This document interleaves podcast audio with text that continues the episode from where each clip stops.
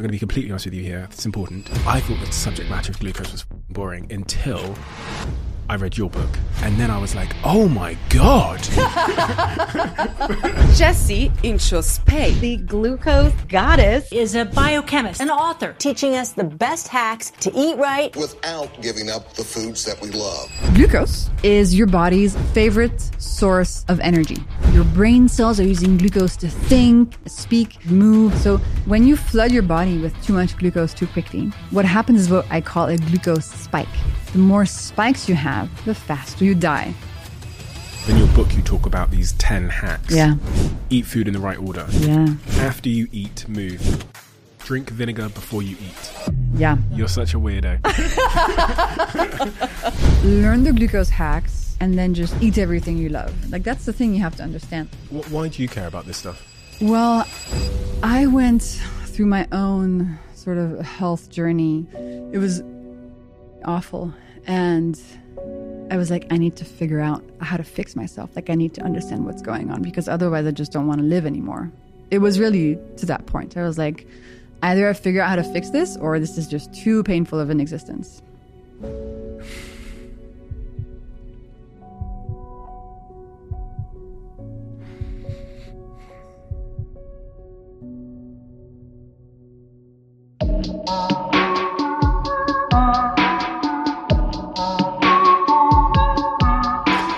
Jessie.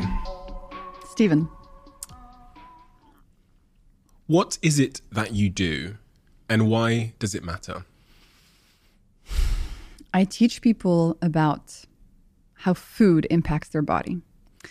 And it matters because most of us are unknowingly eating in a way that causes many of the symptoms that we suffer from on a daily basis. So it matters because once people understand how their dietary habits are impacting them, and once they make change, their whole universe upgrades. All of the things that they thought were just who they were, you know, the poor energy, the cravings, the acne, the bad sleep, the hormonal issues, all of a sudden they can vanish. And so they kind of reconnect with their true selves once they're past all of those symptoms. Why do you care about this stuff?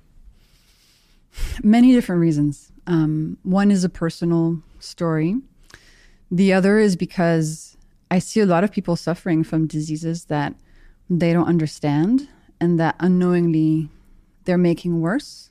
Right. One big example from one big example for me is people who have type two diabetes, and a lot of people who have type two diabetes are eating in a way that's making it worse, but they think they're eating in a way that's good for them. And that breaks my heart into pieces. You know, I want to give people the power back. I want to give people the information back because the landscape we live in, you know, the the marketing messages about food, all the confusing packaging, the confusing advice, the fads, that's really destructive. And so I want to help people like clean all that up. And the personal reason? Well, I went through my own sort of health journey um, that got me to a point where I realized that health is the most important thing in the world. And if you don't have, have that, you really don't have much. And um, I mean, we can go into some detail into this since I guess we Let's have go. some time. And I don't usually go into detail about this topic. I've sort of learned to, you know, brush over it and just give the short version. I'm not interested in the short version okay. Okay. Um, long version. So I grew up super healthy, happy kid, no health issues. Nobody in my family had any health issues. It was very, you know, easy. And then I'm 19 years old and I'm just, you know, becoming a teenager. I'm at, I'm at the peak of this kind of phase where I really want to be cool and I really want to show that like I'm a badass, you know? And so I'm on vacation with some friends in Hawaii, of all places. And it's four of us my current best girlfriend and two guy friends. And we go into the jungle just for a hike. And the two guy friends who are like super fit guys decide to jump off this waterfall, this like 30 feet, 30 foot waterfall. And um, they're like, Jessie, you should do it too. And so I was terrified and I did not want to do it, but I really wanted to be cool. I really wanted to be like, I don't care. Like, I can do whatever. Yeah, I'm not scared. so I decided to also jump off the waterfall. Spoiler alert, it was not a good idea. So I'm at the top of the the rocks and I'm looking down and I'm like, oh my God. And my two friends are down there and they're like, they tell me to land in the water really straight. They say just make your body like a stick and make sure your feet touch the water first. And I, as I'm in the air, as soon as I leap off the edge of the cliff, of course, when you're falling, you get that sensation in your stomach. They're like, and I feel that and I just freak out. Like I am terrified. And so midair, instead of landing really nice and straight, I kind of like try to stop the fall. So I, I sort of bend my knees a little bit, but like we're talking a really small change. And as soon as my tailbone hits the water, I feel a huge pain in my back, like cha, like a really intense pain. And so I go into the water, I come back out, and I'm like swearing. I'm like, fuck, fuck, fuck, ow, ow, ow, ow, ow, ow. And my friends are like, oh my God, what's happening? So I managed to climb out of the water, of the pool, and I'm in so much pain, but there's nothing visible on my body. There's no blood, there's no bruising. My back looks normal. So I'm like, I don't know what happened. I'm in so much pain. They're like, okay, well, let's walk back to the car. You know, don't know what happened. So I walk back a mile in the jungle, you know, with what I ended up learning was a broken back, um, which was super dangerous. Yeah. The adrenaline, everything was um, just pumping and allowing me to do that. 24 hours go by. I don't know what's happening. I'm at home with my parents. I'm like, I don't know. I'm in so much pain, but you couldn't see anything on my body. So it was like, I know. So I decided to just sleep it off. the next day I What wake up, I'm like, I know. Um, next day I wake up, I'm still in a lot of pain. So I get taken to a, like a osteopath or I don't know, a chiropractor or something. And um, he sees me arrive and he puts like a finger on my back and I'm like, ow, ow. He's like, no, no, you have to go to the hospital. So 24 hours later, I get to the hospital. They finally do a scan and they say, yeah, one of your vertebrae is in 13 pieces. You need to not move anymore. Here's a corset. You're not allowed to move until it gets fixed. Because if you move, if one of the pieces of your vertebrae like dislodges a little bit, it could rupture your spinal cord and then you're paralyzed. So I was like, okay. I spent two weeks at home in the house in Hawaii. We're trying to figure out where to get surgery. So I'm just in bed. I'm not allowed to move basically, just to go to the bathroom. End up being flown back to Europe on like a medical plane to a clinic in Zurich, an amazing place. Once I get there, another week of waiting until the surgery arrives. So at this point, I'm three weeks in, three weeks with a broken back, terrified about what's going to happen. I haven't been able to move my body, haven't been able to move any stress from my body. I'm like really not okay. They're giving me painkillers. Like the whole thing is intense. You can't move your body for what two two two weeks or so. Three weeks Three before the surgery. I was not allowed to move. I had to stay in bed because of the risk. As we were figuring out what to do, as my parents were like, okay, is she going to get surgery in LA, in Zurich? Like, you know, you have to figure out. Because then I had to stay in the hospital after the surgery. So it's a real decision of like, where are you going to have the operation? And so I'm in the clinic in Zurich, and this doctor comes up to me. He's like, okay, so listen, this is what's going to happen. Um, we're going to open your body from the side. We're going to take some organs out, clean up the vertebrae, close the side, flip you over, open from the back, open the spine, put a metal cage in, put the broken bones back in, drill six like three inch nails into your spine, and then put some rods, and then we'll close you back. Oh, by the way, there's a risk we're going to perforate a lung, but like hopefully, you know, it won't happen. I was like, what the fuck? I was No, so, thank you. Yeah. So anyway, all this to say that I was really, really, really, really, really, really scared of dying. It was fucking awful. And I was like, if I just wake up, if I wake up on the other side of this, I will be filled with gratitude for like the rest of my life. You know, that was the feeling. So anyway, surgery happens. I wake up, and instead of gratitude, I start feeling a humongous amount of pain, like a hundred x the amount of pain from the actual break in my back. My entire body is on fire. All of my legs are just like inflamed like crazy. They're giving me like sleeping pills and shit. I'm having the craziest nightmares. Uh, a nurse comes into my room every three hours to inject, you know, like opioids in my leg. I mean, it's just like fucking nightmare. Like total, total nightmare. I can't move at all because if I move my body, the scars feel like they're gonna rip open. I lose like 20 pounds in 10 days. I haven't eaten any, I don't eat anything for like two weeks. Anyway, so horrible physical stuff. But the good news is the physical bit actually heals. Like in three months, I'm totally fine. No more pain, feeling strong, exercising again, no problem. But then the real problem starts happening. My brain starts not feeling okay. I start feeling like I'm a bit like in a dream.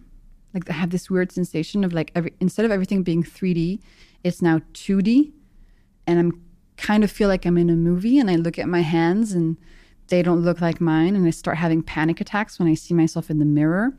So like my brain starts breaking.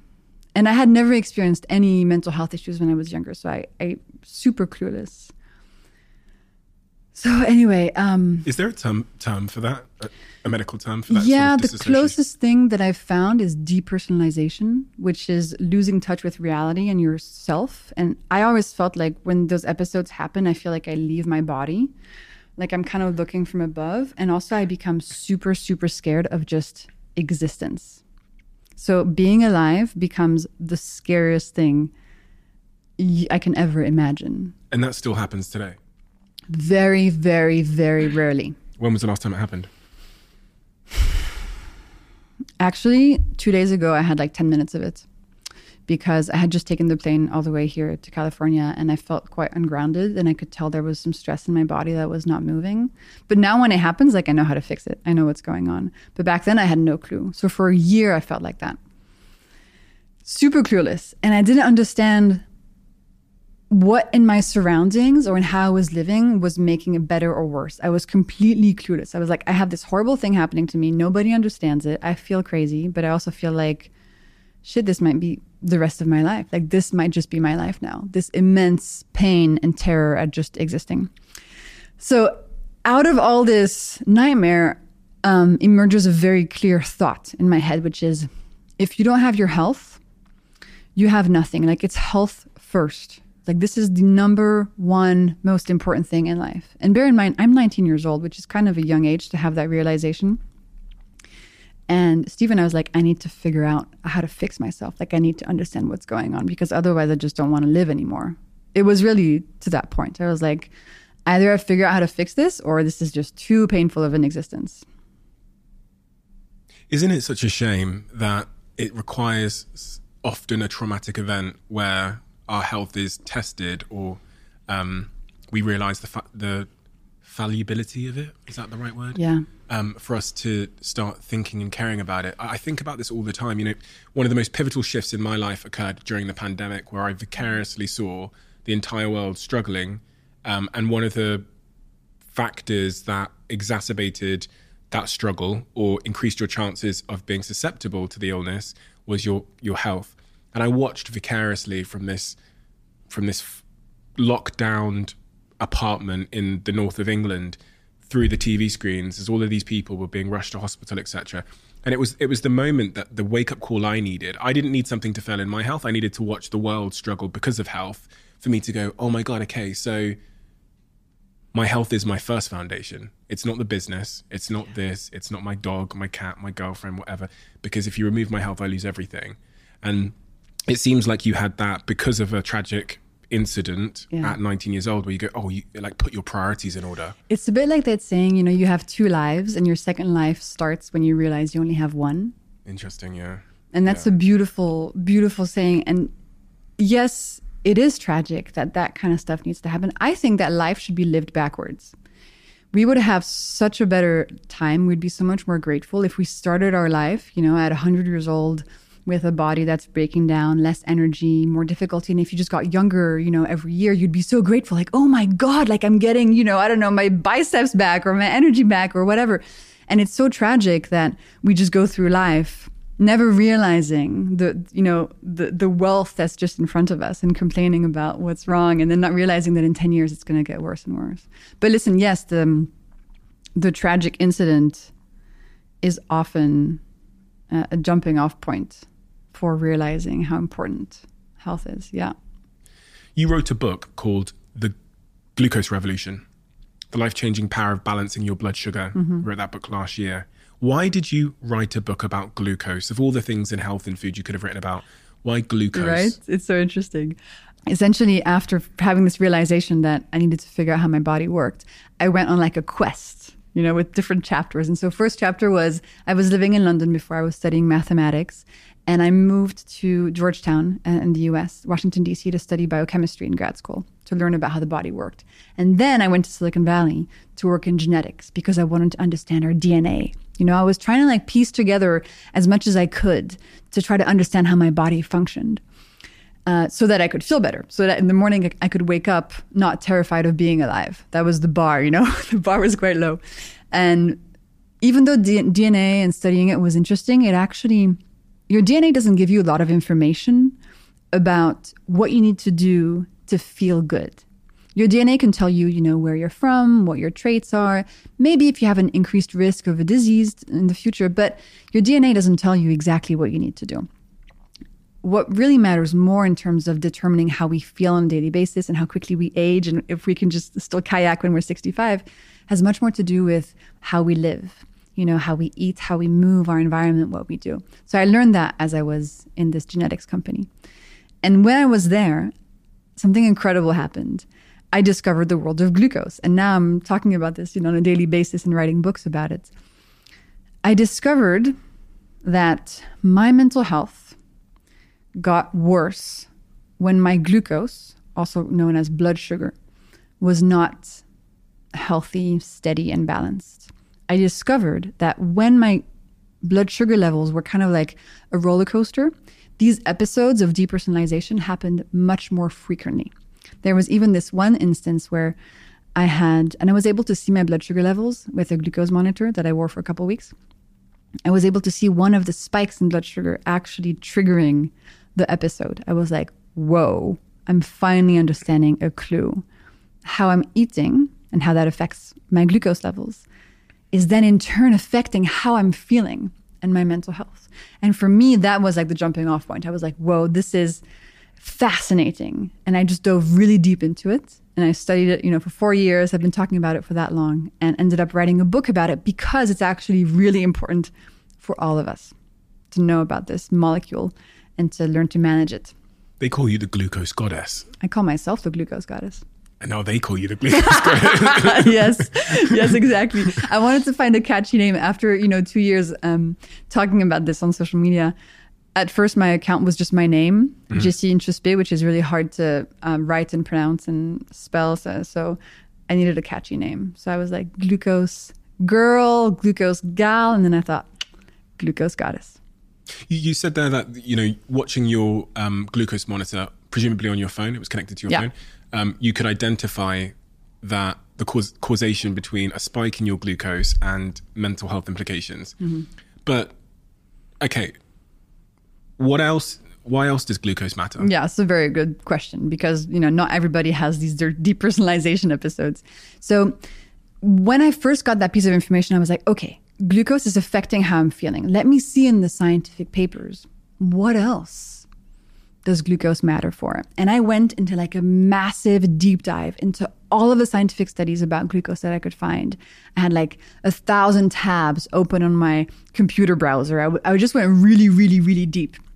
And I discovered some amazing things. So, first, I discovered that I was not alone, that most people who don't have diabetes still experience these blood sugar spikes, potentially on a daily basis, without knowing it. And that's a really good piece of information because for years we thought only if you have diabetes should your glucose levels be of any concern to you. You know, it was kind of like either you have diabetes and need to learn how to manage glucose, or you don't have diabetes and like don't even worry about it. Now we know that everybody can be suffering from these spikes without knowing it. So that was a huge revelation for me. And that study was very recent. I think it was from 2018. So when I discovered it, you know, four years ago, it, had just come out. So I was like, whoa, like stuff is changing on this topic. We're realizing the importance of it for everybody. Second, I was like, okay, let's look at all the symptoms that are associated with these spikes from the scientific studies, right? So the most common symptoms of glucose spikes are things like cravings for sweet foods, Yeah. multiple times a day. You looked at me as if you know that I have that problem, and you're right. But you should have just said it. You know, I, I don't like it being indirect. No, I was just like, I was just curious. Like, No, you were looking at me because you knew, too? and it's fine. You probably heard me talk about the sweet drawer in my house that I used to have. It's gone now, but um, none of us are perfect, Jessie. I'm not perfect either. When you say cravings, Mm-hmm. are you is does that kind of explain why when I have one cookie, I don't have cookies these days. You know, I'm a changed man. But say I were to have one cookie, why I then want another cookie? Yes. But sometimes I'll get into a. I'm a changed man. Sometimes I'll get into a cookie week. Ooh. Where like I'll want I have a cookie on Monday, and because I've had that cookie on Monday, Hmm. like Tuesday I'm showing up, or Wednesday I'm showing up for a cookie. Wow. And then I can fall out of a, like a sugar cycle where, um, because I've not had sugar in a while, I don't I don't want sugar. Yeah. So what I'm asking there is, does that sugar craving? How long does that last? How That's do I get? question. Do you know what I mean? Yeah, absolutely. Because I've wondered if it was like a couple of days, like if I've not had sugar for three days, then I don't have the cravings anymore, or is it shorter than that? Well, listen, from the studies, we know a few things. We know that one, like if you have a cookie, so cookies contain, you know, sugar and starches, and sugar and starches are what increase your glucose levels in your blood. So when you have a cookie up, glucose spike, okay?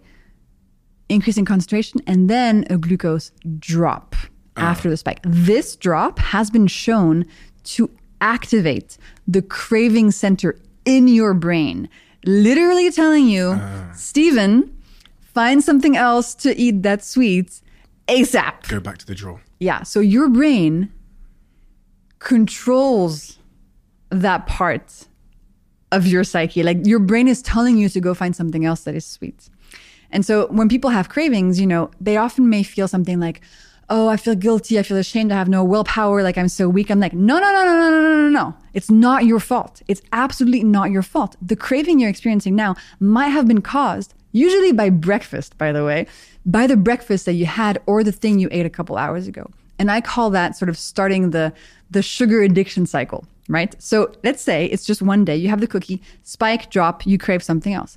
Then if you keep having spikes for one day, two day, three day, four days, it's very possible that on day four, you know, that particular drop for some reason is making you want to have a cookie. Most of us are on this glucose roller coaster and have cravings multiple times a day. I knew it wasn't my fault. It's not your fault, babe. It's not your fault. it wasn't my it's fault. not your fault. And then something else that makes that even less your fault is that when we eat something sweet, it releases a molecule called dopamine in our brain. And dopamine is a pleasure molecule. It's the molecule that gets released when we have sex, when we play video games, when we do like illegal drugs. Humans love dopamine.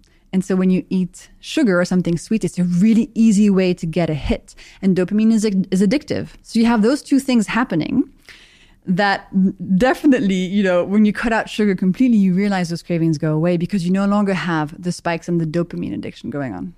Some people will hear that and go, "It sounds like my body is sabotaging me." Do you see what I mean? It's because that's kind of how it. Absolutely. And that breaks my heart. Your body just wants you to stay alive. Like your body is not sabotaging you.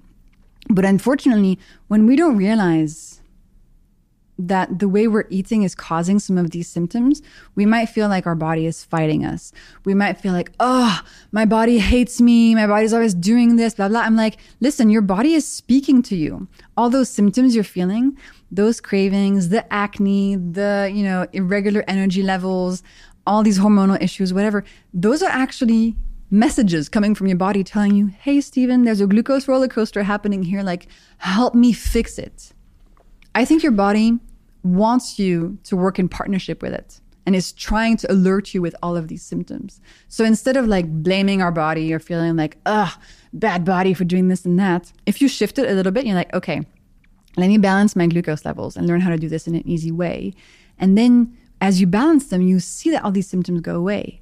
And you feel like, oh, I'm a friend with my body now. I'm taking care of it. It's taking care of me. And that was a big realization for me in my health journey. Because when I was having those mental health issues, I felt exactly like that. I was like, why is this happening? Like, what did I do? You know? And it was actually my body trying to tell me that there was lots of things that were going wrong. One of them being my glucose levels. So anyway, yes. Am I right in thinking that my body is not built or designed for the world that it currently lives in, and that's part of the the battle? Like, Absolutely. Absolutely. Because just if you look at, for example, glucose levels, right? Like the way nature intended us to consume glucose was in plants, right? And when we consumed something sweet, it was usually in a piece of fruit. But pieces of fruit back in the day when nature created them, they were much smaller, much less sweet. They had way more seeds and fiber in them. So it didn't create that big of a glucose spike. But human beings, because of this desire for sweetness and pleasure, have been breeding plants and fruits to be extra sweet, extra juicy. So the bananas and the oranges you see today are not natural at all. They're the results of millennia of breeding. A little bit like how we took gray wolves and we bred them into chihuahuas for fun, basically. Chihuahuas are not like natural animals, right? They're the result of breeding. We did the same thing for a lot of pieces of fruit. And then humans were like, how can we make this go even further? How about we extract the sugar from the fruit, get rid of all that fiber and water stuff, and concentrate it into table sugar? And then how about we put that in drinks and make like sodas or fruit juice, you know? So as human beings, we've created a food landscape that is 100% causing all these glucose spikes. And my philosophy today is not get rid of sugar, don't eat sugar anymore. I'm more like, okay, sugar is everywhere. We love it. It gives us pleasure. Let's learn to eat it in a way that doesn't cause these spikes and doesn't harm our physical and mental health so much. We're going to get into Yeah. exactly how to do that. I want to go a little bit back upstream. We were talking about the symptoms. Absolutely. So we you've covered the cravings. Mm-hmm. Um, what are the? Give me some of the the short and the long term symptoms of these. The glucose Spikes. roller coaster, and then Yeah. I want to know what glucose is because that's probably a better place to start. No, no, I think symptoms is cool because most people will recognize a lot of these in their own lives. So cravings is the most common one. Then unsteady energy levels. So feeling tired throughout the day, maybe you have chronic fatigue, maybe you need a lot of coffee to get through the day, you know, maybe playing with your kids is, is exhausting, picking up the groceries is exhausting, just like you're tired. You know, you're eating but you're tired. Very common symptom. And we'll get into why that happens maybe in a bit. Those are the two most common short-term ones. Then what about memory? Ah, that's a good question. So, the more glucose spikes you have, the more the neurons in your brain are going to work like less well. So, one of the most common symptoms of glucose spikes on the brain is actually brain fog. Uh, okay. So, feeling like you can't really remember stuff too well, um, everything's a little bit blurry. That's basically your neurons not being able to communicate as quickly as they usually do. And it's often felt as brain fog. But then there's a huge link between glucose and long term brain problems like dementia and Alzheimer's. Some people even call Alzheimer's type 3 diabetes because it's so linked to your glucose levels. So, the brain, if you want your brain to be in optimal top shape, steadying your glucose levels is really key. What if I want to sleep like a baby? Yeah, absolutely. Also, so the more spikes you have, the less restful and deep your sleep will be. So, if you want to sleep like a baby, absolutely. If you're somebody going through menopause and you want to reduce menopause symptoms, also looking at your glucose levels is a very important place to start because the more spikes we have, the worse those symptoms get. Talking about hormones, there's also a huge link between glucose levels and fertility. So in females today, you know, there's more and more rates of infertility. There's something called polycystic ovarian syndrome, which is more and more common. That also is extremely linked to your glucose levels. And again, the first place to look if you want to fix your hormones is balancing your glucose. Other stuff, and there's a lot of symptoms here because glucose affects every single system in the body. So there's not a single disease or condition that doesn't get better when you balance your glucose levels, essentially. But I'll go into a few more um, examples. Skin. So, inflammation is a direct consequence of glucose spikes. And on the on the skin, inflammation can be seen as acne, eczema, psoriasis. I have no idea. You know, there's two words that have just exploded into like popular conversation hmm. over the last. I, I'm going to say 12 months. But, you know, I'm not that deep to to know how long this conversation's been happening. But one of those words is the word glucose. I've just seen it everywhere all of a sudden. And the second word, which I've seen even in more places, is that word you just used, inflammation. Yeah. What is inflammation? Inflammation is a, is a stress response from your body hmm. that is supposed to help you and clean things up. So, for example, when you get sick, when there's a virus or a bug that's attacking you, your body essentially creates inflammation to combat that enemy. The problem is inflammation now often happens against your own body or just like chronically at a low level, and that causes many, many, many issues. So it's a state of stress of the body. And it happens in all of our. It can it can happen in all of the cells in our body. And Absolutely. And today, three out of five people in the world will die of an inflammation based disease. Three out of five. Three out of five. The World Health Organization calls inflammation like one of the biggest problems of our century. It's basically just a way to say that your body is not healthy. There's problems going on within. Because inflammation can be caused by so many things, you know, by like smoking, alcohol, glucose spikes, stress, environmental toxins. It's just like a state of unhealth of your body, if you will. And so on the skin, the most common sort of visible consequences of that inflammation are acne, psoriasis, eczema.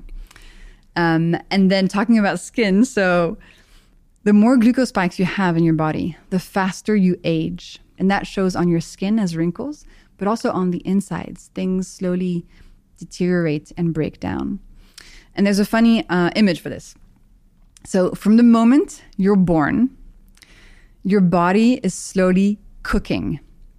You slowly cook, let me explain, like a chicken in the oven from the moment you're born. And then when you're fully cooked, you die. your face. this concept of cooking is basically aging, and it's the technical term for it is called glycation. And the more glucose spikes you have, the faster this process happens. So if you want to age less quickly, and if, you know, when you look at two people who are 65, one is clearly younger than the other, like biologically, right? And you can affect, you can impact how quickly that aging is going on. One of the ways being through reducing your glucose spikes. Okay, and then long term, we talked about type 2 diabetes being the leading sort of long term condition linked to glucose levels. So the more glucose spikes you have, the faster you'll develop prediabetes and type 2 diabetes. And then finally, I also mentioned that glucose levels are linked to cancer and heart disease. So essentially, to, to give you a summary, if you have a lot of glucose spikes, things are not going to go super well. You're going to have lots of symptoms short term, medium term, long term. If you currently feel if you're like I could I could feel better than I do, you know, which most of us probably feel then balancing your glucose levels is a really really freaking important place to start. It's like the the base it's the base layer of your physical and mental health. It's really key. But most of us don't have that sorted. So to summarize, Yeah. there's short and long term symptoms there that I've written down here. Short term symptoms. Cons- if you if we aren't able to flatten our glucose levels, Yeah. then we face the chance of having constant hunger and cravings, chronic fatigue, poor sleep, colds. We talk, you talked a little bit about the immune system and the implications there. Mem- brain fog, you described it as long term brain fog. Um, Longer term effects, acne, aging, arthritis, Alzheimer's, dementia, cancer risk, mental health, infertility challenges. Yeah, and to be clear, like glucose is not everything, right? There's many things that matter in our health, like emotional connection, medical care, you know, sleep, stress, exercise. But learning to balance your glucose levels is like learning. Okay, I have a fun. I have a fun uh, image to use for this. It's like imagine you're walking into an airplane, and before you go sit to your at your seat, you kind of peek into the cockpit, and you're like, "Whoa, lots of buttons in that cockpit on the ceiling, on the sides. There's all these levers." You're like, "Oh, I'm happy I don't have to fly this plane." You're the passenger, right? And you're happy the pilots know what they're doing. In the case of our our body, it's interesting because we're both the passenger.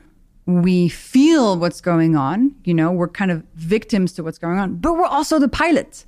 We're in charge of our decisions. We decide what we eat, what we do, but often we have no clue how to fly the plane. We have no idea how our body works. So it becomes very complicated to figure out where to start. And we have all these opinions, this marketing, blah, blah. And it can be really confusing and, and, and quite daunting. So to me, learning to balance your glucose levels is like learning about the most important lever in the cockpit of the plane. It's like if you know about this lever, you can take off, you can fly, you can land. It's like the most important thing. And it will help you get to a point where you're kind of cruising and you're like, okay, I kind of have a handle on things. My symptoms are kind of getting better. So to me, that's that's the way to, to think about it.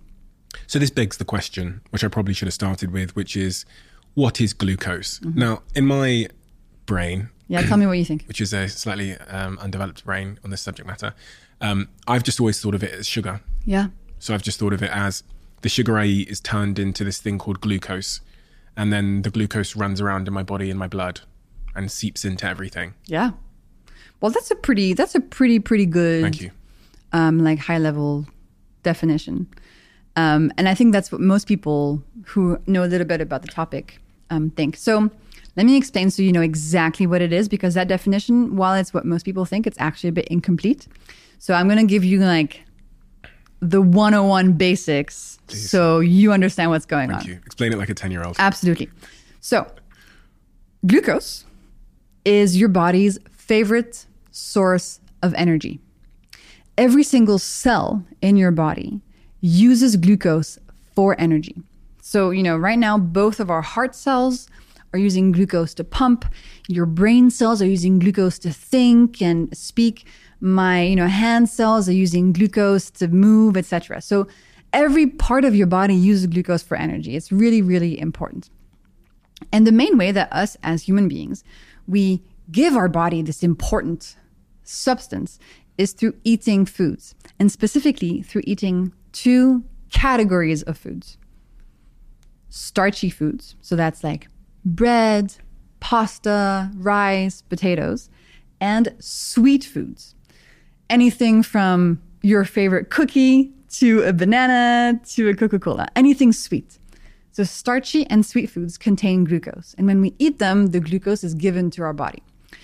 So now you might think, okay, I want energy, right? My body, I want to give my body as much energy as Sounds possible, great. right? Yeah. I want to, I want to feel good. I want to have energy. So you might think, okay, I should eat as much starchy and sweet foods as possible Yeah. to give my body as much energy as possible. The cookies are good for me. Well, this is where the whole logic thing breaks down. It's a bit like plants. So let's say I go on vacation and I'm like, Steven, can you please take care of my house plants? You'll be like, of course, Jessie. Yeah, of- uh, my, my pleasure. I would love to help you. So you would go to, so you would go to my house and give my plants a little bit of water, right? Because you know the plants need some water. But if you gave the plants too much water, they would end up drowning and dying. And I would come back from my vacation, my, all my plants would be dead. So the plant got a bit too much of a good thing, and that caused issues. The human body is the same. Some glucose is good, too much glucose causes all these issues. And most of us are eating in a way that gives way too much glucose too quickly to our body. And that's why we feel all these symptoms. So, what's going on at a cellular level when I flood my body with glucose? So there are three sort of main processes that I want to tell you about on this topic. So when you flood your body with too much glucose too quickly, what happens is what I call a glucose spike. So a glucose spike is just simply a sort of rapid increase in how much glucose is in your system. So it goes, if you have a glucose monitor, you can kind of see it. It goes like, it just goes up really fast, the concentration. And so the first thing that we need to look at is your mito- mitochondria. So your mitochondria are like little um, sort of oval organelles inside of your cells, and they kind of have this squiggly line in the middle when we represent them in drawings. These mitochondria are in charge of turning glucose into energy. They're super freaking important. They take the glucose from the food and they do some magic and outputs energy. So you can do stuff like, I don't know, walk, run, think, whatever. So when a glucose spike happens, all of that glucose heads straight to the mitochondria because that's where it gets processed, right? And your mitochondria, unfortunately, while they like a steady influx of glucose, during a spike, when you give them way too much glucose way too quickly, they kind of like shut down. They're like, I just, too M- TMI, I cannot, too much information, like I can't deal with this. They sort of go on strike, they get stressed out, um, and they kind of break down. So that's a real problem because you just ate all this food because you were like, I want to give my body energy, right? Sugar in the morning, energy. Actually, on the inside, your mitochondria, the very things responsible for making energy, they break down when you give them too much glucose to handle. So that's the first thing that happens. And when your mitochondria break down, it increases how much stress there is in your body. And it increases that thing we talked about, inflammation, which is not good and creates a lot of like terrain for a lot of diseases to happen. So that's the first thing that happened. Glucose spikes, mitochondria break down, and you get tired. Not good.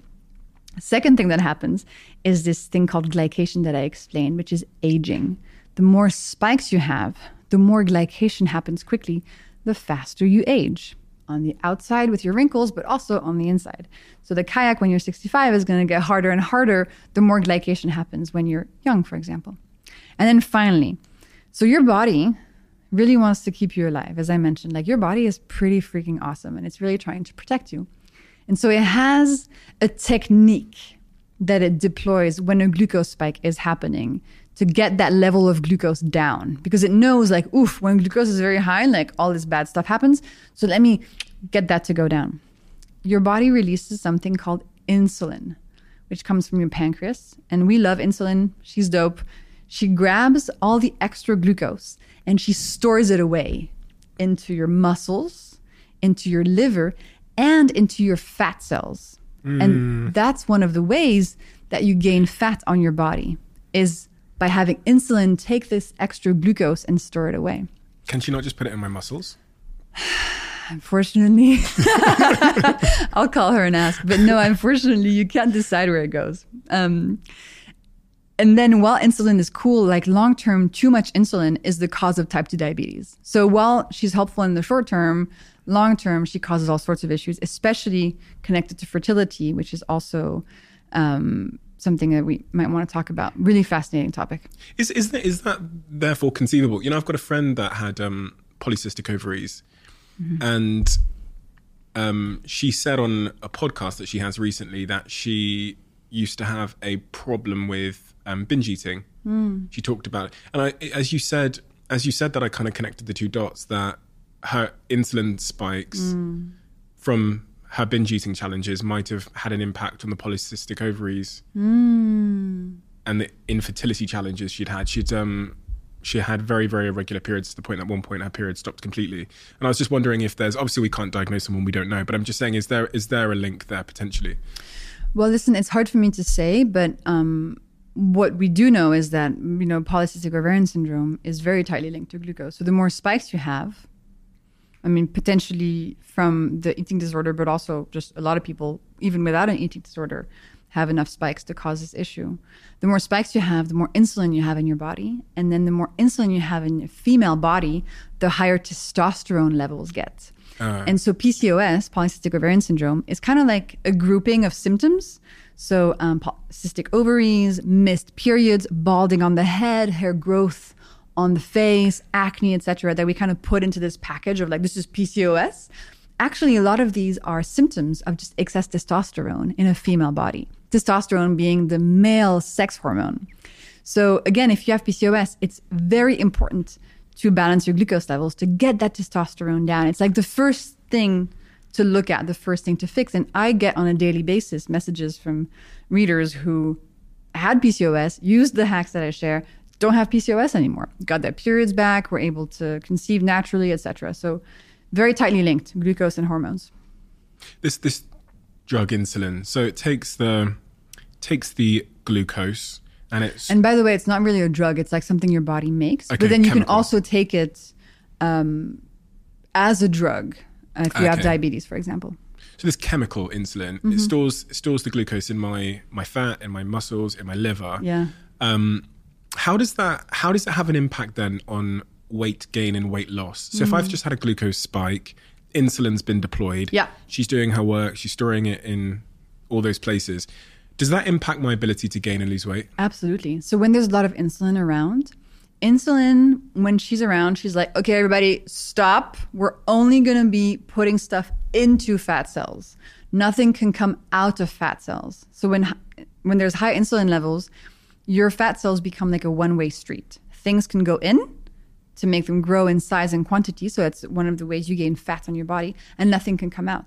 And we, when people say like I want to lose fat on my body, what they're really saying is I want to empty my fat cells so that you know my waist size reduces at the same time. So yes, the more insulin, the harder it is to actually lose any fat. I get it. I, I think I get it now. Um, is there anything that's like missing from that that picture you've painted for me? I, I now understand the relationship between what I put in my mouth, the impact that has on my glucose levels. It causes spikes and dips. That causes a bunch of short and long term consequences because of what's going on in my mitochondria and insulin. Is there is there a next step in that process that I need to be aware of? So my insulin is now raised, right? Yeah. She's she shut down my fat cells. She's doing her thing. She's storing it away Is it the chro- so the chronic um, deployment of insulin is what I think they call d- type two diabetes, yeah, right? it's called insulin resistance. So when you have a lot of insulin, it's a bit like Stops working, basically. exactly. It's like coffee, Right. Right. Like first time you drink coffee, you're like whoa, and Yeah, then yeah. over time, the same amount of coffee doesn't do as much to you. Same with insulin. So over time, your body becomes less sensitive to it. It doesn't really obey it anymore very well, and that's called insulin resistance, and that then leads to type two diabetes. But I think you got a pretty good overview of you know, we eat food, creates glucose spikes, all of these biochemical processes. Then our body experiences these symptoms, right? We experience these symptoms of glucose spikes. And I think the important thing to remember is that these symptoms, again, they're messages, right? They're not something that's happening randomly just to be annoying. Your body is not against you. Your body is just trying to keep you alive. But as a consequence of maybe some of the ways you're eating, all these symptoms are taking place. If this gluco roller coaster is bad for me, Yeah.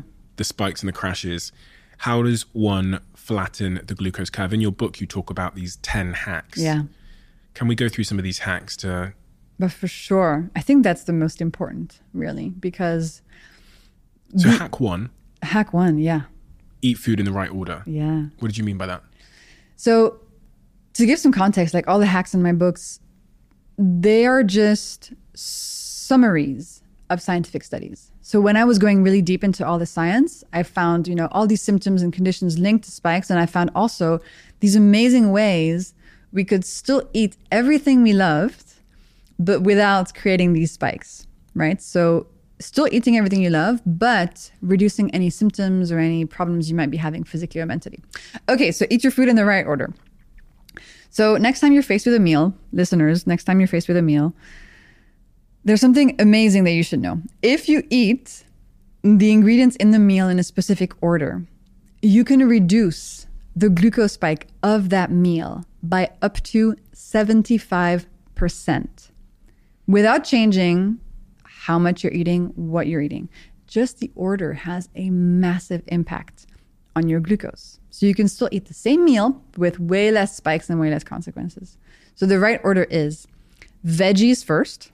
I should make a t shirt. Veggies first, proteins and fats second, and starches and sugars last. So let's take an example of a meal, maybe. Steven, what's a typical meal you have? And then we'll add stuff for the example. Cookies. Okay, so let's say cookies. That's your sugars. Let's say you're having cookies. Let's say, I don't know, you eat fish. Yeah. Okay, let's I say eat everything to be Okay. honest. I just I'm so other than snails, I've still got a little bit of a psychological issue there, but I've never tried snails, and I'm French. Really, I just- it just don't- I don't grosses me out. Something you need to No. figure out. Okay, so let's say you have like some fish, some broccoli, some pasta, some olive oil and avocado, and a cookie.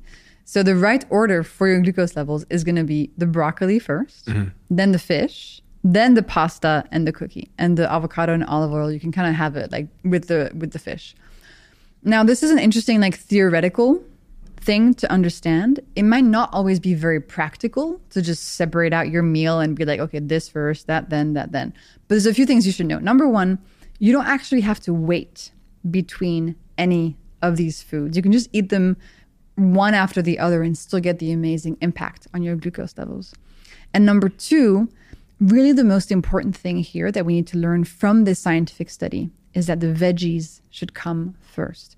So what I do now and what you know my community does is that we all have always have a veggie starter at the beginning of a meal and then we just eat the rest of the meal kind of normally. And that already has a massive impact on your glucose levels and how you're going to feel. A lot of people when they eat, do it in the do it very much in the opposite order in t- terms of like kind of they leave the veggies on the side of the plate. You know, I think when I was a kid, I'd go for whatever was tasty first, and Yeah. then when the whatever the green stuff. I always went for the pasta first. Yeah, exactly.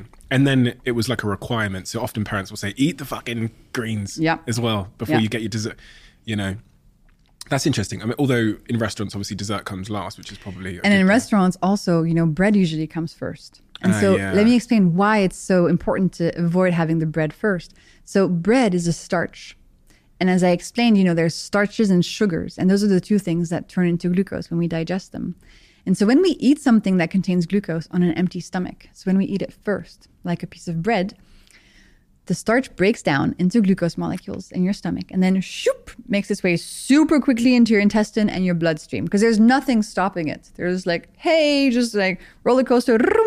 So it goes straight from your mouth to your bloodstream. So very quickly, the glucose makes its way to your bloodstream and increases the concentration and causes a spike.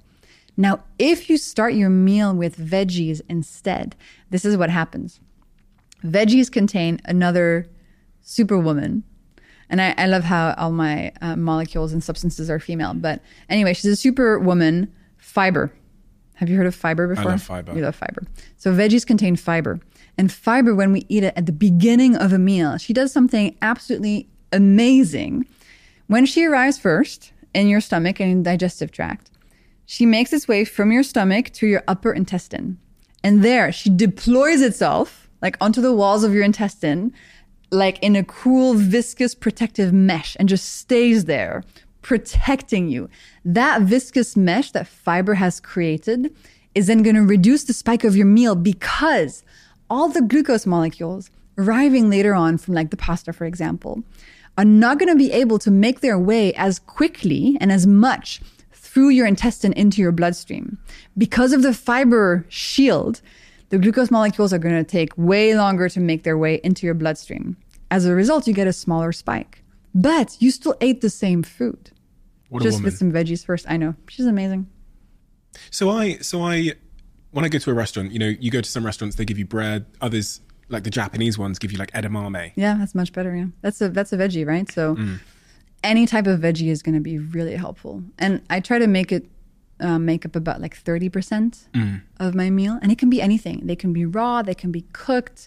Um, in my new book, I have like 35 amazing veggie starter recipes. You can dress them, you can put, you know, some, I don't know, olive oil, vinegar, lemon, cheese, whatever onto it to make that veggie starter feel really delicious because it's going to protect you so much. And if you're somebody who suffers from cravings in the afternoon or unsteady energy, I think this hack is a really powerful one to try out. I oft, you know, I'm a speed eater. I'm going to be honest. I'm not going to, I'm not going to lie to you. I um, I tend to eat my meals super quick, and I think the excuse I tell myself, bullshit or not, is that because I'm busy, I just like. Yeah, So you like inhale them. Yeah, yeah, yeah. And when I'm, I, I know because when I, if I eat something, say with my girlfriend or whatever, she's she she. I mean, she like literally blesses the food with her hands first, and then she like takes her time. I eat super fast too. I'm like treating it like it's a, competition, you know, like, Yeah. um, and she's often said to me, she's like, babe, just slow down, like just, and um, one of the points that someone raised to me at some point about my like super fast eating habit was that it is bad for me. Now I'm wondering from what you said there, if the speed in which we eat has an impact on our glucose spikes as well. If I ate slower, could I flatten the curve? Absolutely, babe. Yes. Really? Yes. She's right. Well, yes. Then again, listen, I'm a very strong proponent of like pick your battles, right? And like, yes, we could all do better in so many different ways, but also, you know, you're a speed eater. That's fine. Maybe you just deal No, with that. I'm trying to live my best life. Okay, so No, if you yeah. want to slow down aging and do all that, so you can do two things. You can either just eat as quickly as you want, but add a veggie starter at the beginning of your meal, right? That already is going to have very powerful impact on your glucose. I would argue it probably will have a stronger impact than just eating the same meal more slowly because you're not going to eat the meal over like two hours, right? You might go from like three minutes to eight minutes. It's not that big of a difference. The veggie starter will have a much bigger impact on your glucose than just increasing that by a few minutes. Do you remember hack number three from your book? Uh, stop counting calories. That's a ghostwriter check. I can confirm. I can confirm you wrote your book. Uh, I did. I had so much fun writing the book. Uh, Tell yeah. me about that one. Well, so what do you know about calories? Very little. Yeah, it's fine. but tell me, tell me like the what I what I what I think they are. yeah, Um, or just generally it's like it's a it's a thing. Yes. thermo. Oh, I'm talking like a much simpler definition. Okay, I was like, going to what's try and calorie? impress you. Yeah. So Oh, sure, you can if you want. yeah. please. it's like a thermonuclear reaction where a calorie is the measure of how much heat is required to break down a molecule of food.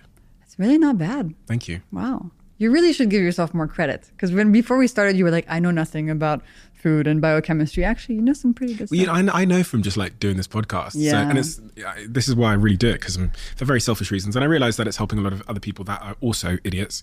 Um, but but that's that's what I know from guests that I've sat here. So that's my definition of a calorie. Fantastic. So I think a lot of people will also say like, "Oh yeah, calories are bad. Like I need to eat not too many calories, otherwise bad stuff happens and I gain weight or whatever." So I want you to know how calories were actually invented and measured because it is completely mind-boggling. So, the way that scientists first started measuring the calories in a food is the following. Okay, so let's use our imagination here. The scientists, they took a box, okay, and they put a food in that box. Let's say that cookie. They mm. put the cookie in a box. Then they put this box with a cookie in it under, I mean, in another box that contains water. So they submerge the cookie box in water, okay? And then somehow they light the cookie inside the small box on fire. They burn the cookie and they measure by how many degrees the water, the surrounding water, increases in temperature. That is how we measured calories. Literally measuring how much heat happens when we burn that food. So as a result, you might say, okay, well, you know, you might test a cookie in this setting and you might test it against, I don't know, an avocado. And you might see that the temperature in that big box inc- sorry, increases by as many degrees for both the cookie and the avocado. So you, you know, from a calorie perspective, you'd say these two foods contain the same number of calories. But that's a really reductive way of thinking about food. It's almost like thinking these two books are both 500 pages, therefore they're the same. You see how that's a problem? The number of pages in a book doesn't tell us anything about what the book is about, who wrote it, what are the words, what's the message, no clue. The calories in a food also gives us no information about what's actually in the food. How is that food going to impact how I feel, my physical health, my mental health, my glucose levels? So, I want to teach people about the molecules in the food. So they actually start recognizing, like, oh, that food is going to make a spike, that food is not. And teaching them hacks so they can, you know, improve their health. And so hack number three is called stop counting calories because essentially what I found is that if people just focus on balancing their glucose levels and using the hacks to do that, and just completely stop counting calories, their health improves significantly. And it's a much nicer world to live in than a world of calorie counting. Because something else you should know two people can be eating the exact same number of calories. Let's say, you know, 2,000 calories a day.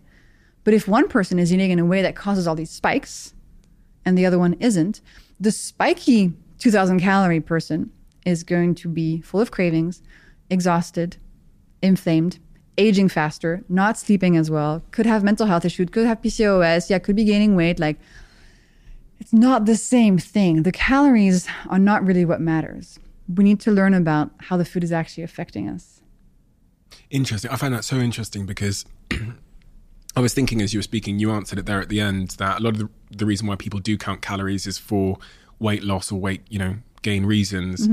Um, but because of the glucose spikes in one set of 2,000 calories, one meal that will give me 2,000 calories, it will have a significant impact on the insulin Yeah. levels. and also on how you're feeling and how you're doing and how difficult, you know, that fat loss is or not. How much of a good time you're having along the way. that's the nuance that really, you know, people use calorie counting as a tool, I guess, but that's the nuance that's really missing if you really want to achieve any of those goals for whatever reason you have. Absolutely. And then, you know, uh, restricting calories. Of course, like if you go from 2,000 calories to I don't know how many, but fewer than that, you're essentially reducing how much you're eating, right? So, yes, it's possible that'll lead to weight loss. But, like, one, um, that's not really sustainable. Like, do you really want to count calories for the rest of your life? Like, that just, I don't know, that feels really difficult to me. Um, and second, it doesn't tell you again like what you're eating. So you're reducing quantity. So yeah, that can lead to consequences, but it might not be improving your health at all. You might be losing weight on your body, but actually, you know, increasing the problems and the symptoms and the conditions. So I really hope people stop counting calories and through this science just kind of learn how to approach the food landscape and how to approach food habits in a way that heals them from everything they want to heal from without the sort of calorie thing. Breakfast Yeah. What do you have for breakfast, Steven? today. Yeah. Uh, nothing yet today. I, I was going. So I was actually I ordered food right to this w- this wonderful studio here in London um, at ten thirty a.m. and it said it would take half an hour to get here, and it got here when you arrived. Now I looked at it and I thought if I eat this, then I'm going to have some kind of like dump halfway through this conversation. So it's just sat. Can I ask what you ordered? No, Okay. because some foods, some breakfast foods will have that impact and make you feel tired.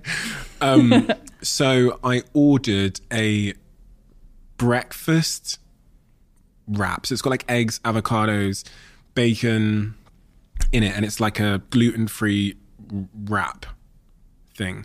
And I was looking at it thinking, because of this bread, I think the bread is probably going to make me have a dump. And I don't mm. ever want to have like a energy dump halfway Yeah. through a conversation. I don't want to fall asleep. You know, that's rude That would be, yeah. midway through the conversation. So I've not eaten yet. Interesting. I so had ac- coffee. So actually, you know, your choice is, is a pretty good one in terms of glucose. So the main thing we want to do to steady our glucose levels is have a savory breakfast instead of a sweet one.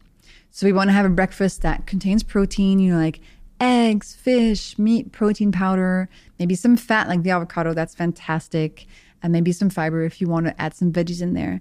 And then any sort of like breads or starches or potatoes should be there just for taste. It should mm. not be the centerpiece of the breakfast. And then importantly, for a savory breakfast that keeps your glucose level steady, we shouldn't eat anything sweet at all for breakfast, except whole fruit if we want some.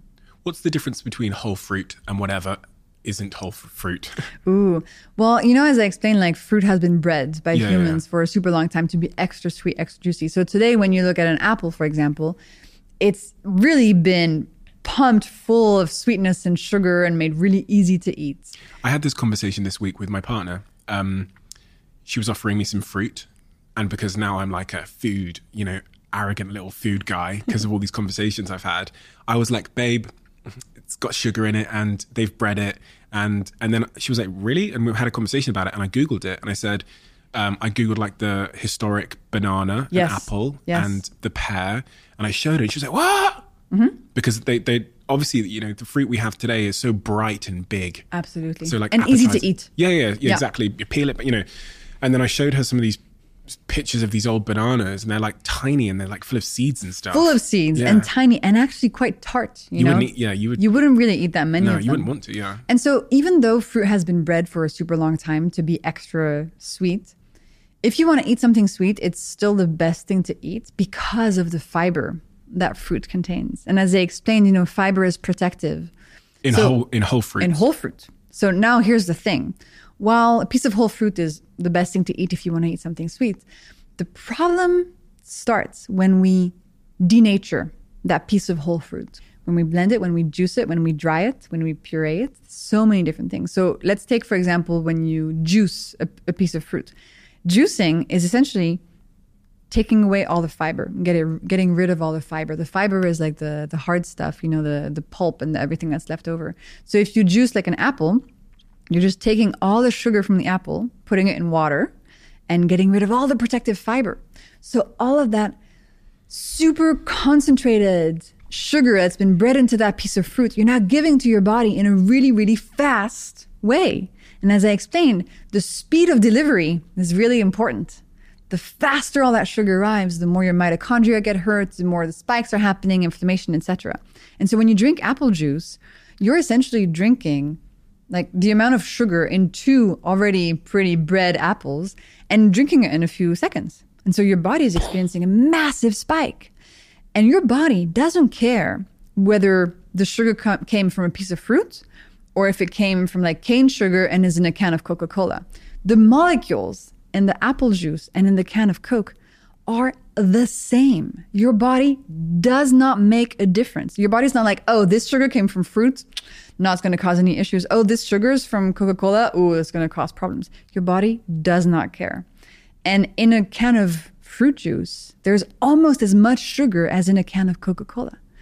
So when we eat fruit juice, we have to do it in a way that's like, okay, this is dessert, right? This is for my pleasure. This is not for my health. This is gonna give me pleasure and make maybe make me feel a bit happy, but it's not gonna help my body.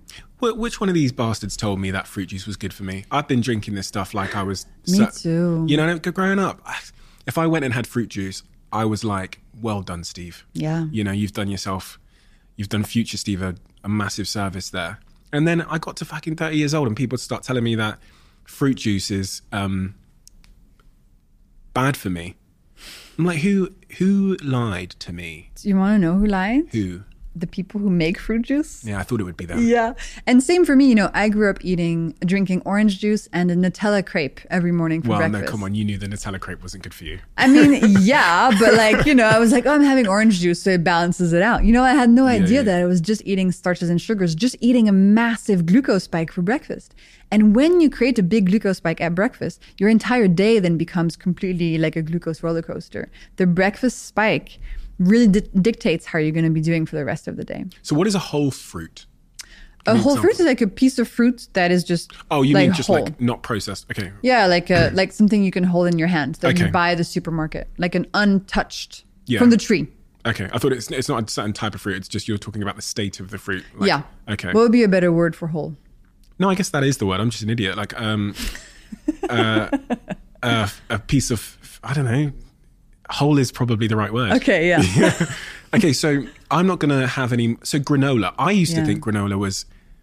I was like a, again doing my health a service by eating granola. so listen, if you're having a great time, no symptoms, feeling amazing, top energy, no cravings, no hormonal issues, no skin Save issues, it. I whatever. want to be Superman. yeah, like if you're doing fine and you're eating things that are sweet and you're having a great time, I have nothing to teach you. But if you're suffering in one way or another, many of the symptoms we talked about earlier, look at your breakfast and avoid the sweet stuff. So avoid the granolas and the breakfast cereals and the oats with banana and honey in them. Switch to something savory. And I have lots of examples of what's a savory breakfast in my books, but that is really going to help set your day on a much better path and going to help your physical and mental health thrive. you have these 10 hacks in your book and um, there was one in particular that i you know there was nine of them that i thought i can do this and then there was this other one where i was like Let me guess. which one do you think it is Um, I actually, I would say the vinegar one. Is that you're the one? such a weirdo how did you why did you ask me to drink vinegar before i eat can you imagine can you imagine me going to a restaurant like hi could i just get a glass of vinegar please before i well, actually, it's happening more and more, Steven. why why are people doing this to themselves Okay, because okay. By the way, that's way, my line by the way I, I hear you. And by the way, the hacks are there for people to pick and choose from. okay You're supposed to like compose with them as you wish. It's not, you don't have to do everything all the time. You don't have to do any of them if you don't want to. It's like information from the science and then you decide what you do with it. hack seven drink vinegar before you eat Yeah. So the scientific studies show us that if we have one tablespoon of vinegar in a tall glass of water, so this is a pretty, this is a pretty good size. One tablespoon of vinegar in a tall glass of water before a meal can reduce the glucose spike of the meal by up to 30%.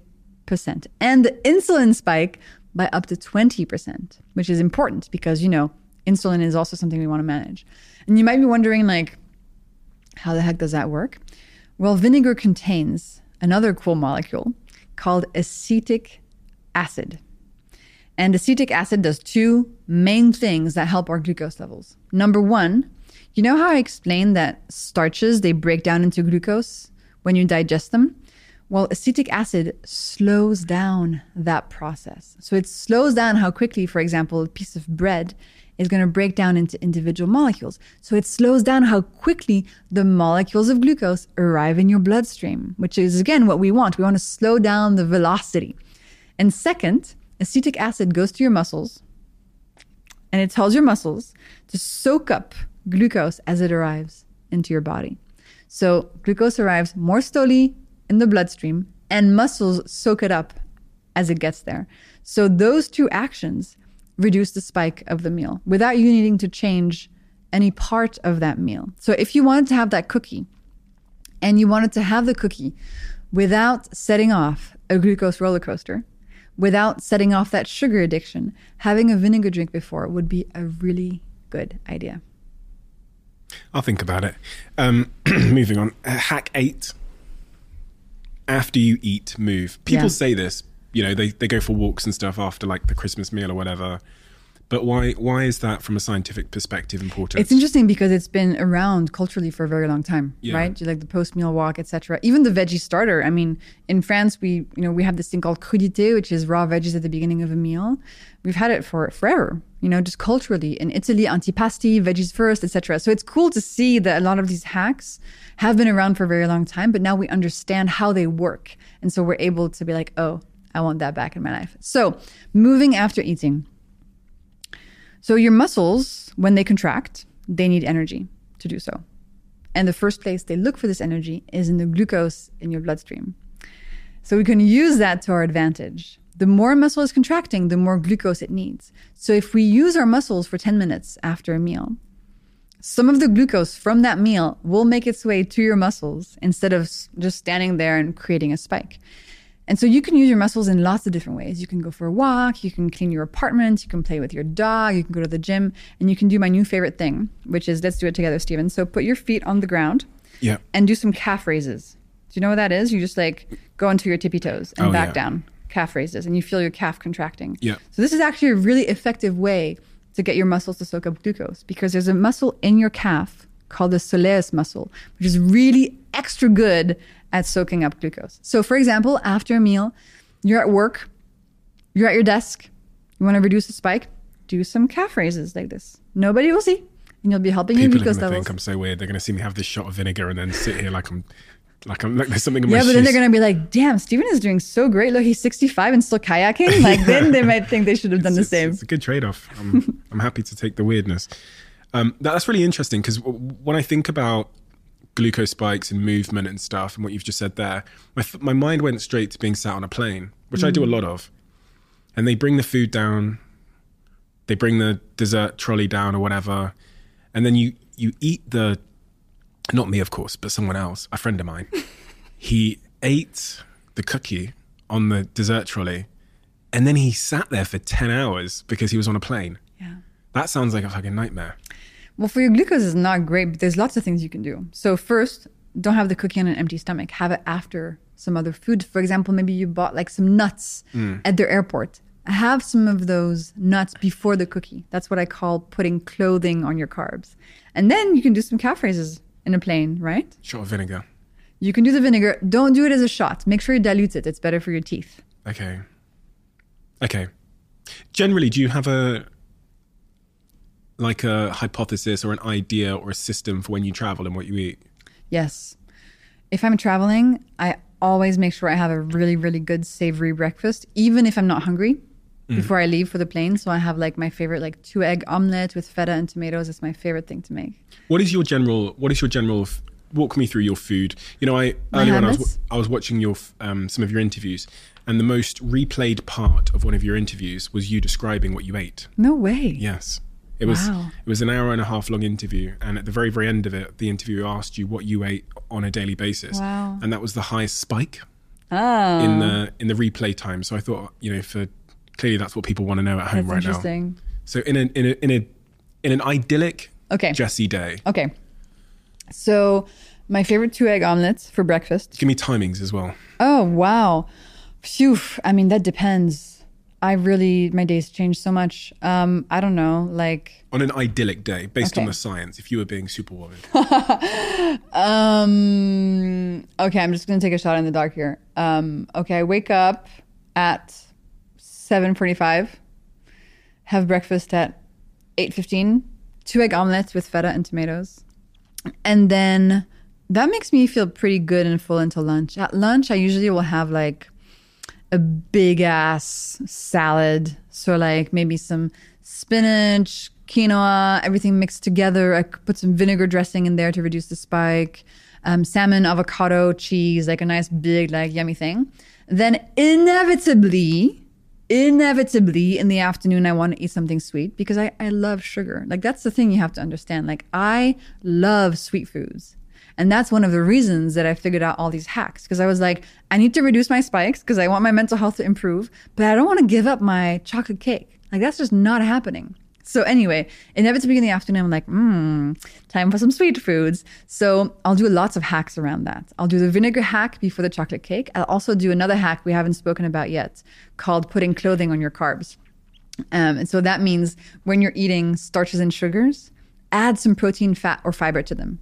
So, for example, I have the chocolate cake with some Greek yogurt, which is actually a freaking delicious combo as well. So, I'll do that and then I'll go for a walk or I'll go to the gym I'll use my muscles. So, I'm getting all the pleasure from the cake with less of an impact. And then in the evening is usually when I have more time to have like a more like longer meal. So, I'll do veggie starter, some nice whatever proteins and pasta afterwards. Um, and then usually I don't really want anything sweet at, after dinner because I've had the sweet thing in the afternoon. That would be my, you know, common food habits. But then today, for example, I woke up at 5:45 because I had this shoot to go to in the morning before coming here, and so I just grabbed some ham from my fridge and I have it in my bag now, and I just started munching on some ham in the morning because again, a protein centric breakfast is really key to making sure you have lots of energy all day. And I wanted to come here and have a lot of energy, you know? So I was like, I need to be really good about my savory breakfast today. So I just had that. So going back then to my breakfast today, Yeah. ahead of doing this podcast, you know, these podcasts sometimes last, you know, two hours, three hours, whatever it might be. What should I be eating in- Mm. in your view to stay high energy, to stay focused, etc., cetera, et cetera? And what should I not be eating? So you should definitely avoid granola, Okay. anything sweet, right? You want to think about, okay, protein at breakfast. So actually, your breakfast wrap was pretty good, I would say, because it has eggs, it has avocado, it has, you know, some fats, some protein. That's pretty, pretty good. And as long as the wrap is not like a huge amount of bread, you're fine because it's fine to have bread or starches in the morning for taste. So to me, that would feel like a really good really good option. And if you do get tired after eating something like that, maybe you're having a bit too much food. That can also be a, a thing. Um, so maybe have half, and you should feel pretty good. Okay, that's good to know. I always wonder. And then you know, a lot of people they're sad to give up their sweet breakfast foods. And here's another hack you can use: it's you can still have that sugar, but have it as dessert after lunch or after dinner instead of like in the morning on an empty stomach. So it's not about cutting anything out. It's about learning to place the foods and organize them in a way that keeps your glucose levels steady so that you don't kick off the cravings roller coaster where you feel so controlled by all the sugar and the food around you. You, you're very, very good at simplifying things, but also making them like uh, both accessible and not intimidating. And that word "intimidating" is one that I've I've come to learn is quite prevalent when people are t- listening to food conversations. Yeah. They feel like, oh my god, it's a lot, and it because there's so much, they don't really take anything simple and actionable into their lives. Yeah. So if you were to try and summarize the message you're trying to sp- spread into maybe like a sentence or two that someone can embrace as a philosophy for their dietary choices and their eating habits, what what exactly would that be? I think it would be learn the glucose hacks and then just eat everything you love. These hacks, I hope they become, and this is kind of my mission, I hope they become as well known as drink water, brush your teeth. That's kind of the vibe I'm going for. These are fundamental scientific principles that can really help you break free and fast track you to feeling so, so much better. And they will help you cut through all the noise in the marketing, etc. Because it's really about how your body functions on like a biochemical level. So sorry, that was more than one sentence, but No, that's you great. get it. And how are you feeling now? You've obviously been on a health journey of your own, but where do you find yourself today? Man, I am so grateful today because, for example, you know, I'm on this trip now and I'm staying in an Airbnb by myself for 10 days. Here in like London? I'm, yeah, like I'm alone. And back in the day, you know, when I was 19, I broke my back. I couldn't spend 20 minutes alone. I would have a panic attack. I am so happy of that journey, but I really don't wish it on anyone. Like it was freaking horrible. But now I'm like, oh, like I did it. I healed. I went through this stuff. I understand my body. And now I just want to make sure that I share this information with as many people as I possibly can. Um, and that's what really excites me. So I'm doing very well. Thank you for asking, Steven. Are there any sort of misconceptions about food or, you know, glucose or diet, dietary behaviors that we we might have missed today? I want to make sure we've really covered it off. You know, Yeah. is there anything that you think we might have missed? So we talked about calories, which is really important. We talked about fruit. Well, another thing we can talk about, which is a common myth, is that sugar for breakfast gives you energy. We kind of covered it in many mm. different ways, but I want people to understand sugar gives you pleasure. It does not give you energy. It is not good for your energy levels. I yeah, that's what's really that's a paradigm shift for me because. I, I would have thought that having something sugary before doing like this podcast Yeah. would make me like. So that that's not energy, that's dopamine. okay. And even though it feels good for a little while, then you crash and then you want more. It's actually not unlocking like deep biological energy and stamina. It's just making you da da da. And by the way, sometimes you want the da da da. Yeah. Like if you're writing something and you're just like, I need some da da da, just to eat that cookie. You know, sometimes we need to use it to our advantage that dopamine hit. But long term, it's not what's going to be helpful for you. And if you did that thing every time you recorded a podcast, after a few months, you'd feel really chronically tired and you'd be like, okay, this is not working anymore because your mitochondria would have suffered so much on the inside. Interesting. I have this box in front of me. On the front of it, it says the Diary of a CEO conversation cards. I'm so excited. On the back, it says vulnerability is the door to connection. Mm. This is a new tradition. We've taken all of the questions that were ever written in the Diary of a CEO and we've turned them into these cards. And on the front of the card, you can see a question like this written by the person. And then it says the name of the person that wrote it. And on the back, you can see the person that answered it if you scan this QR code. These are available at thediary.com I need to get this. This is very cool.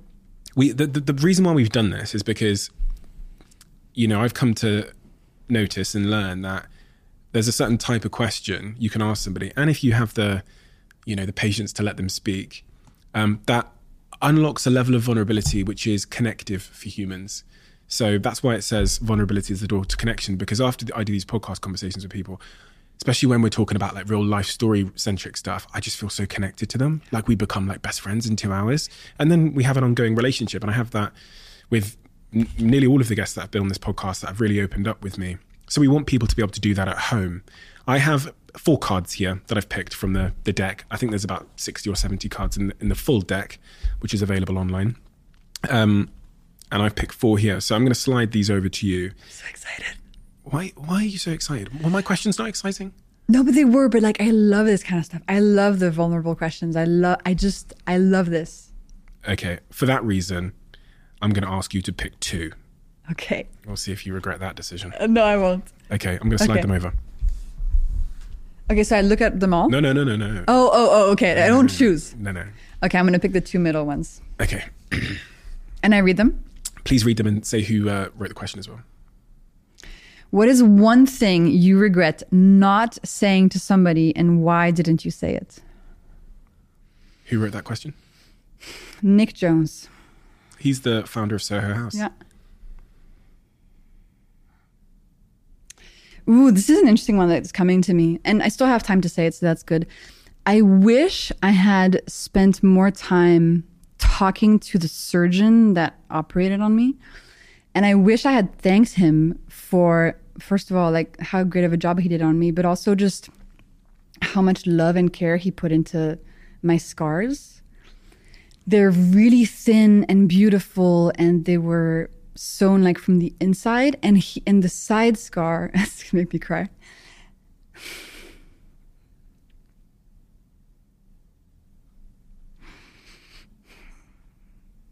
it was really sweet because the side scar he put it just in like the crease of my waist so that you can't even see it you know and it was just such a sweet touch that he did. And so I guess I could write him a letter.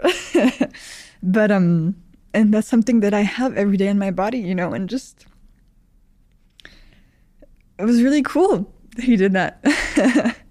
so I'm gonna write him a letter. This is making me want to do it because he's still around and alive. So I love it. So yeah, not too late. Okay, second question. Tell me something you have never told anyone before. Oh my God. I'm such an open book. It's tough. Um, Something I've never told anyone before. Um, interesting. Let me think of this one. Gary Neville asked this question. Is that how you say his name? Yeah. Well, yesterday I spoke to my dad on the phone and he seemed sad. And that made that made me sad. and I just want him to be happy. That's all I can think of. He sounded sad. Yeah. He doesn't talk a lot about his feelings, and I could just tell that he was sad.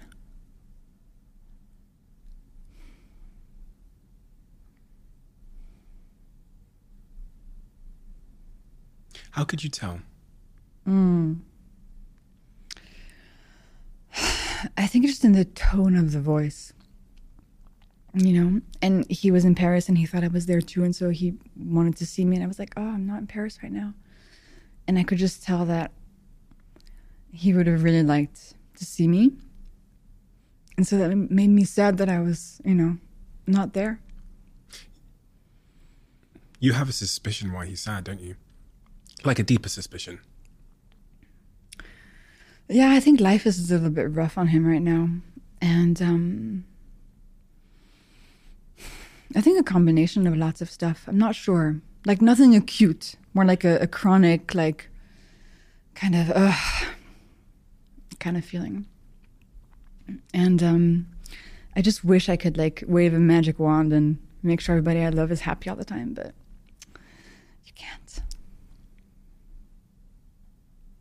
A lot of people struggle with that, especially with their parents. You almost see like a, a decaying in their energy and joy for life, and it's slow Yeah. and it's like almost quite chronic, isn't it? Mm-hmm. It- like it- uh, a lot of the subject matter we've talked about today, like inflammation, it's almost like a psychological inflammation that when you you know they get to a certain stage, sometimes it happens earlier, but you almost see a you know people characterize it as being like grumpy old, you know, they- Oh yeah, I see. or like sad old or whatever. Mm.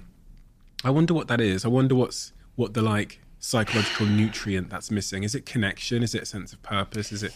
it I mean, it has to be said. It's not everybody, but there is. Um, I'm not sure. I think it's also like a, a the unexamined aspect of, of of life. You know, I feel like if you've gone to therapy and you've done work, you kind of have tools to like you know change the things you want to change in your life and put boundaries and like do things. And I think a lot of people um, don't have really those tools yet, and in the same way that they don't have the tools around food and how to just make themselves feel better. Um, I think it's um, to me it feels like a tool thing. I don't know. Maybe it's just because you know that's my own experience of things, but I think those tools are most absent in men. yeah, Typically, you know, those tools about Yeah. Mm-hmm. expression and opening up and vulnerability, and it's much of the reason why I love doing this so much yeah, because we get to have these kinds of conversations, and they are Mm-hmm. medicinal in many, many ways. You know, and these cards are really wonderful because I feel like even if you're somebody who doesn't tend to open up very much, like the fact that the card is asking the question makes it totally it was random as well. You picked it; it wasn't me. So Yeah, but just generally, like I think everybody should play this. It's so important because it's really hard to ask these questions, and it's really hard for people to take them seriously and be like, "I'm actually going to answer this." But the card medium, and especially, it's so beautiful. The handwriting, I love it. It's a really lovely idea. Uh, it's quite interesting. I was just thinking when you said that, the reason why it's different from me just asking you those questions versus you selecting one and it being on this sort of uh, middle ground inanimate, inanimate object is because it removes the agenda Yeah, from the question. exactly. You know what I mean? Like uh, it doesn't come with an agenda. Yeah, So it's almost It's like you great. asked yourself it, right? We do have another, the old tradition, which was asking you the question yes. in the book. Do it, do it. I'm ready. Okay. do it. Ooh, this is a tough one. Oh yeah. Mm. Do it, Steven. You have my permission. Okay. The person you cherish most in life mm. dies tomorrow. Mm. You have a 60 second phone call with them. What do you tell them? Well, the good news is I communicate a lot. I would say my mom, to be honest, just, you know.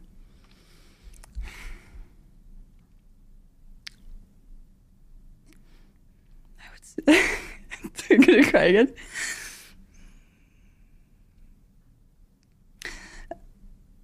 Happily, I would say, listen, it was amazing. Thank you. I feel like I told you everything, and you know how I feel about you.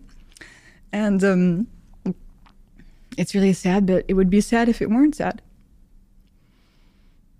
That's what I would say.